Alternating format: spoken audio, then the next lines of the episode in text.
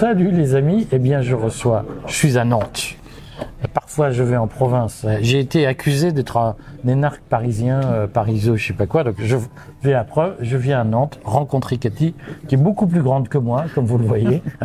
C'est des frères Dalton. Et donc, et je voulais que Cathy nous parle de sa, de son parcours de sécessionniste sociale, puisqu'en réalité, Cathy a fait sécession sociale comme je le préconise régulièrement, même si elle l'a fait de façon beaucoup plus brutale euh, et de façon illégale. Elle va nous expliquer ça, mais je voulais qu'elle nous explique son parcours au regard de la sécurité sociale et par quoi elle a remplacé la sécurité sociale, même si ça lui joue de vilain tour. On le redit, on n'appelle pas du tout sur le courrier des stratèges à ne pas payer ses cotisations de sécurité sociale, ni à ne pas payer ses impôts. On appelle juste à en payer le moins possible. Voilà et optimiser ces situations. Mais Cathy, donc, est-ce que tu peux nous expliquer quel est ton métier et comment tu en es arrivé à te libérer de la sécurité sociale? Alors, mon, mon métier, c'est euh, agent, enfin, agent, agent commercial, pardon, euh, en assurance. Je suis mandaté par un cabinet de courtage. Assureur égale voleur. Euh, on peut dire ça. J'essaye de ne pas voler mes clients. Euh, après, moi, je suis que l'intermédiaire. J'adore les assureurs. Ils le savent. Je travaille avec les assureurs. moi, je suis que l'intermédiaire. Donc, je, suis, je travaille d'abord pour mes clients avant les, avant les compagnies, avant pour, pour, les compagnies et accessoirement pour moi aussi.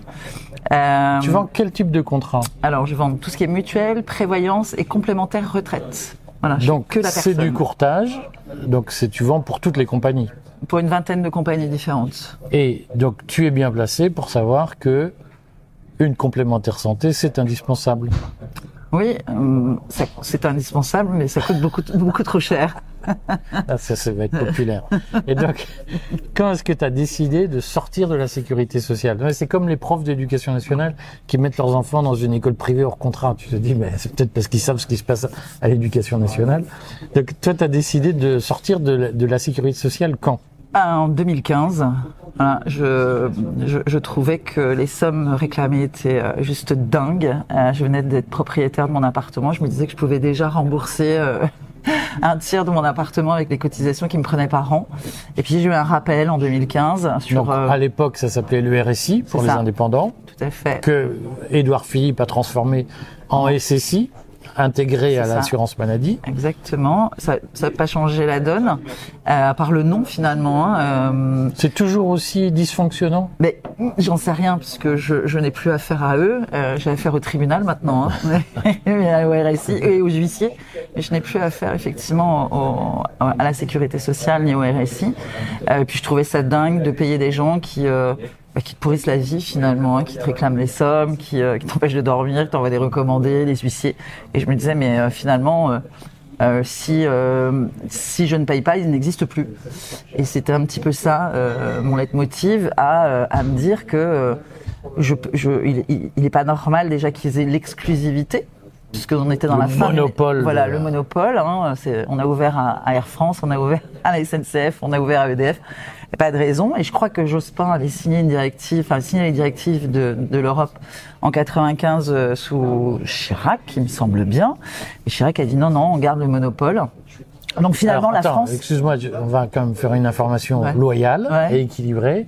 Ça, c'est l'interprétation de certains libérés, notamment de Reichmann qui a toujours dit euh, c'est illégal. Mais jusqu'ici, aucun libéré n'est parvenu à prouver que c'était illégal. J'ai suffisamment expliqué que c'était légal pour euh, re- redire que certains, notamment Reichmann et, et Laurencé et quelques autres, ont dit c'est le monopole de la Sécu est illégal. Mais personne ne l'a prouvé aujourd'hui. Exactement. C'est bien pour ça qu'on est condamné.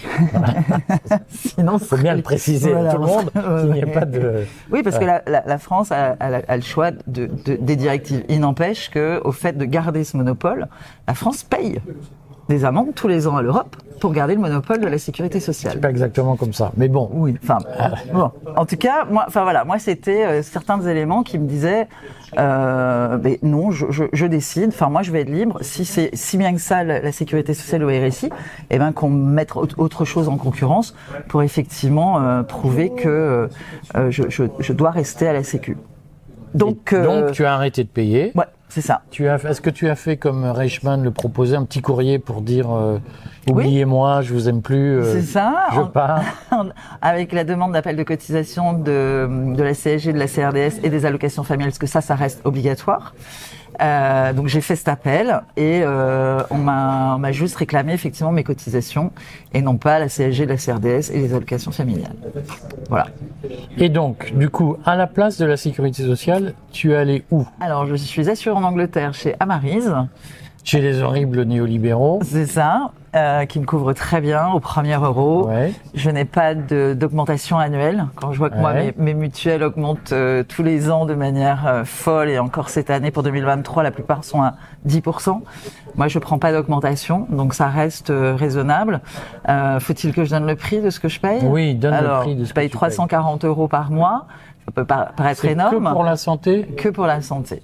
Et la, la Et retraite, tu... Et la retraite, j'essaye de mettre de, côté tant bien que mal un peu d'argent pour effectivement ma retraite. Mais de toute façon, avec le point retraite que moi j'avais eu par le RSI, je crois que c'était pour mes 40 ans ou 45 ans.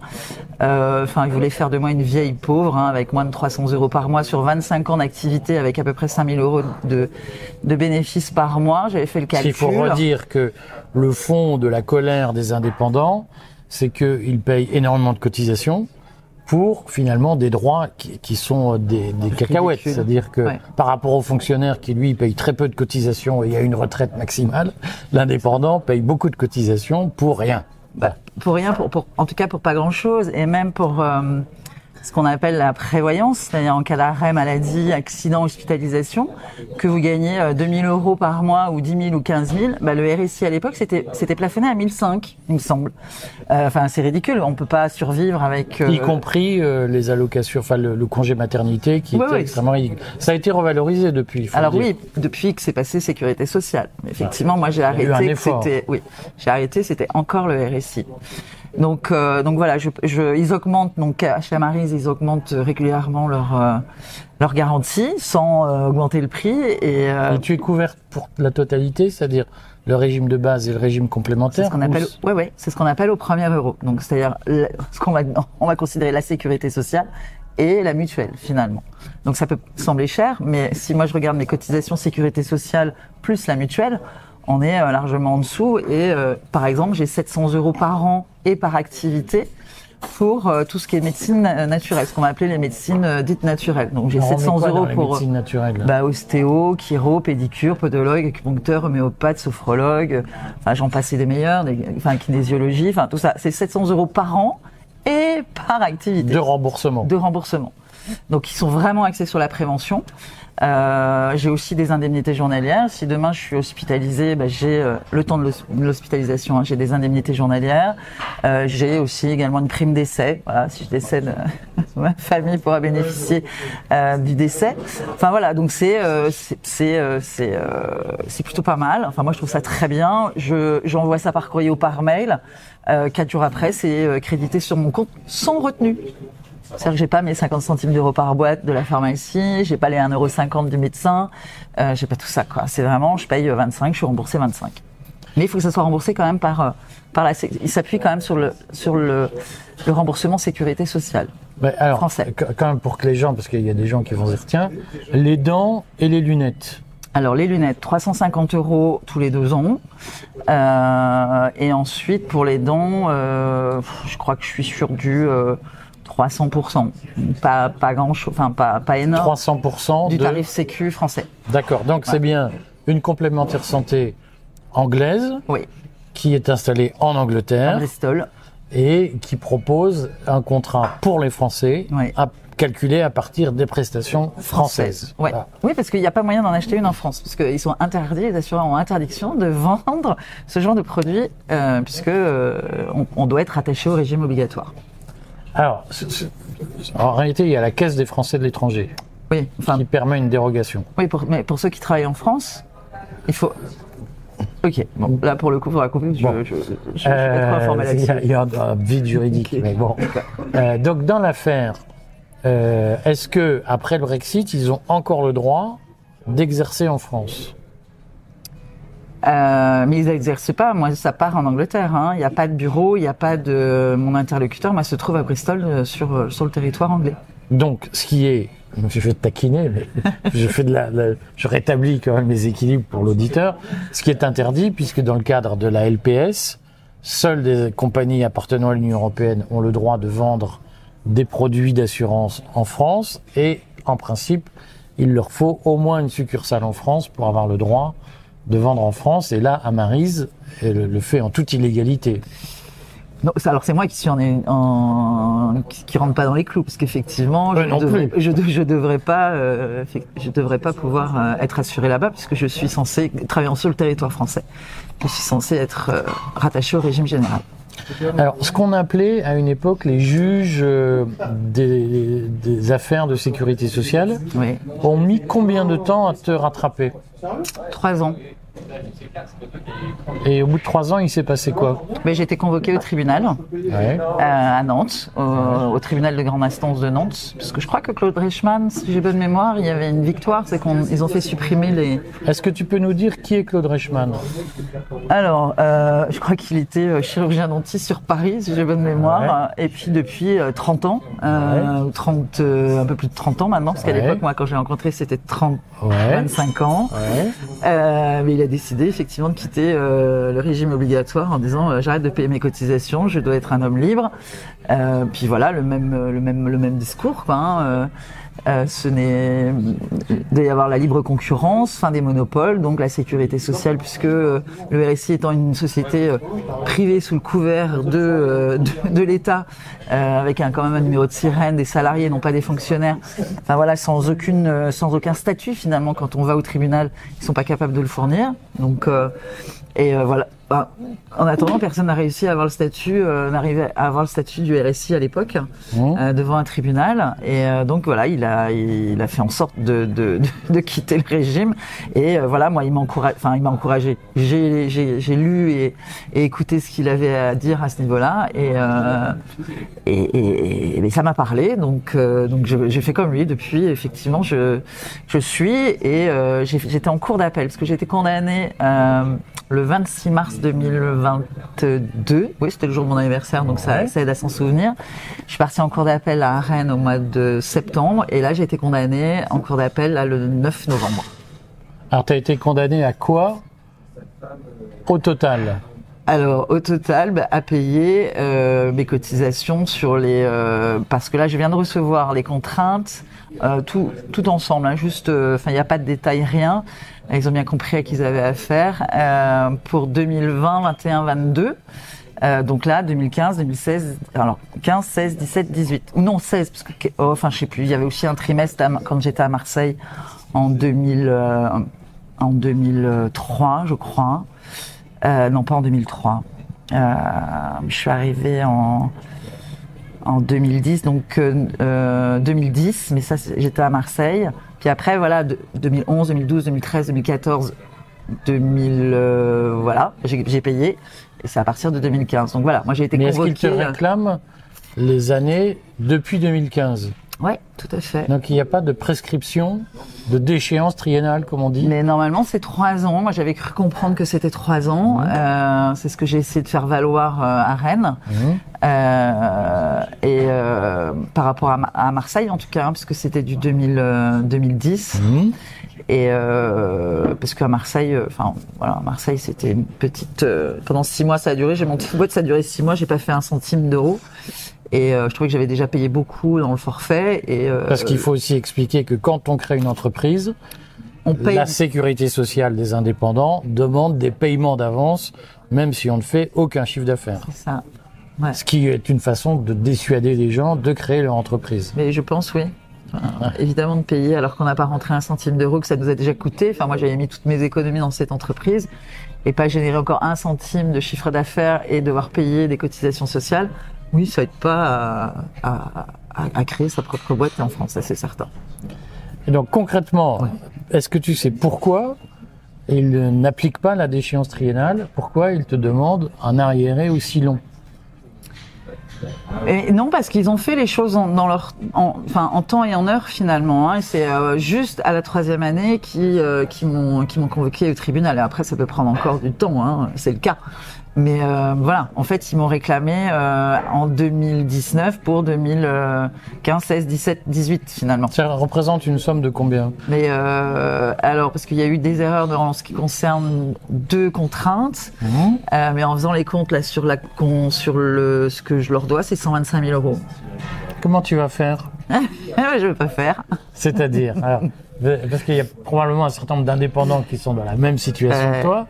Comment tu réagis quand on te dit que vous devez payer 125 000 euros? C'est une paille pour toi, parce que les, assureurs sont très riches. Mais euh, comment tu vas faire? Alors, je fais en sorte d'être insaisissable. Il faut savoir, il y a une chose que Macron a fait de bien. Alors, ne dis pas trop, parce que tu sais qu'organiser sa propre euh, insolvabilité est un délit Euh, pénal. pardon. Donc, mais bon, voilà, je, dis pas trop. je, je- je me suis rendu ins- insolvable et du Ah coup, bah euh, bravo, voilà. c'est du propre. Et donc ils ne peuvent rien saisir.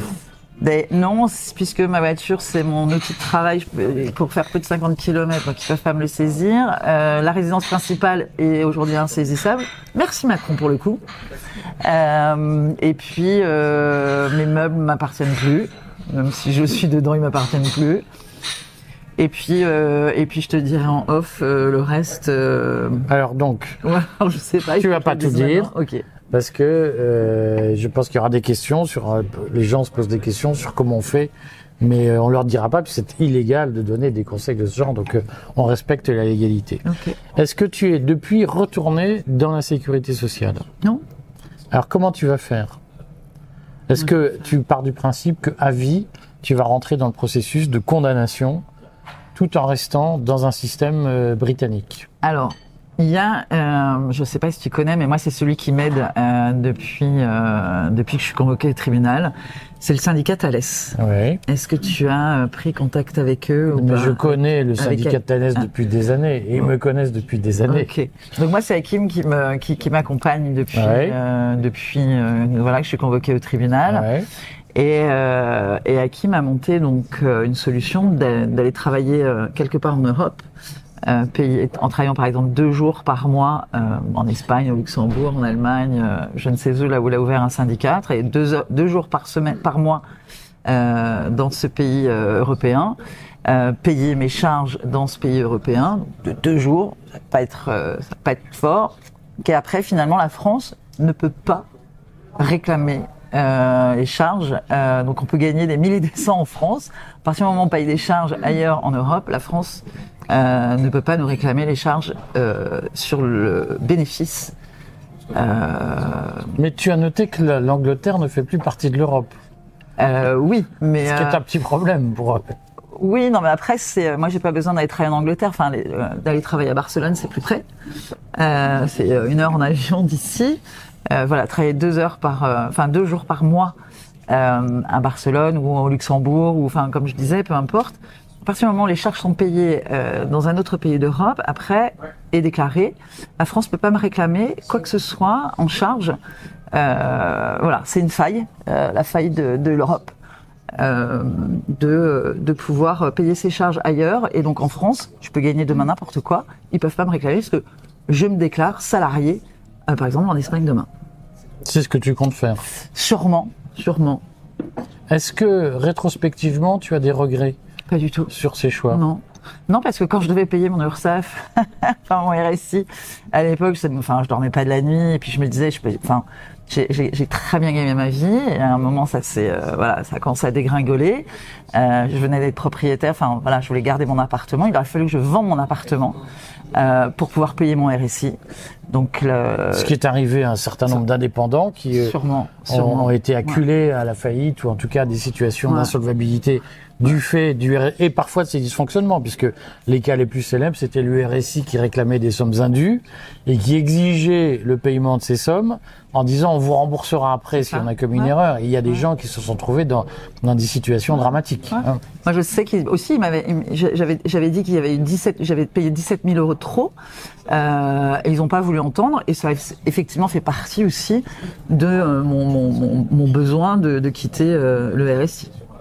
On redit au passage, pour ceux qui découvrent le sujet, que euh, le RSI avait été créé par Renaud Dutreil et Philippe Bas sous euh, Jacques Chirac. Philippe Bas qui joue beaucoup héros au Sénat. Il faut redire que Philippe Bas, qui est conseiller d'État, qui n'a jamais mis les pieds dans une entreprise, a en réalité créé un véritable sociocide. C'est-à-dire qu'il y a énormément d'entrepreneurs qui ont arrêté leur activité parce que le RSI les persécuté. Il faut le, Tout faut à le fait. préciser. Ouais, il y a une vraie percussion. Chose que- Enfin oui, on est persécuté par le RSI. oui. Dans l'été en tout cas. Et, et les journalistes euh, salariés euh, ont toujours, sont toujours fait un plaisir de dire que ça n'existait pas et que c'était un discours d'extrême droite que de parler de ces problèmes.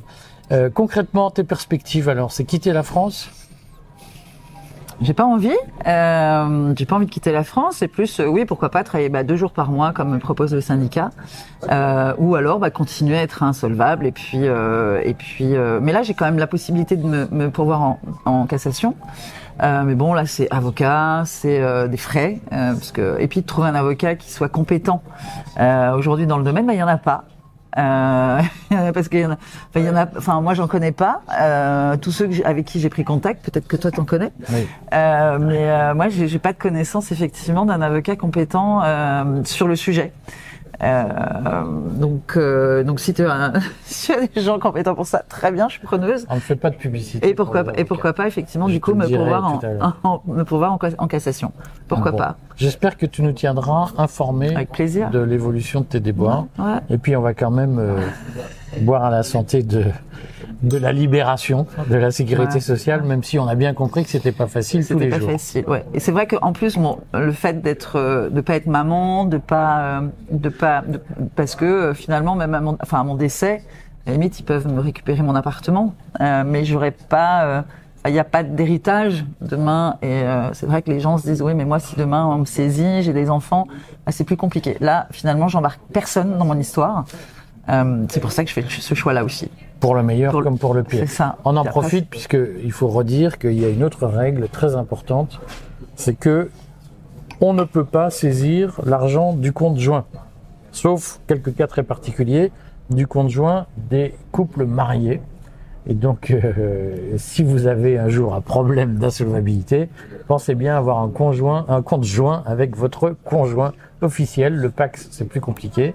Le, concubinage, ça marche pas. Mais si vous êtes marié, l'argent de- d'un compte euh, de- d'époux ne peut pas être saisi pour les dettes de l'un des deux membres du couple. Voilà. Donc, euh, tu peux te marier. C'est ça. Trouve-toi un mari riche. Ah, elle est bien. Ça, c'est bien macho comme phrase. C'est bien sexiste. Bon, merci, euh, Cathy. Avec et à plaisir. bientôt. Avec plaisir. Merci Eric.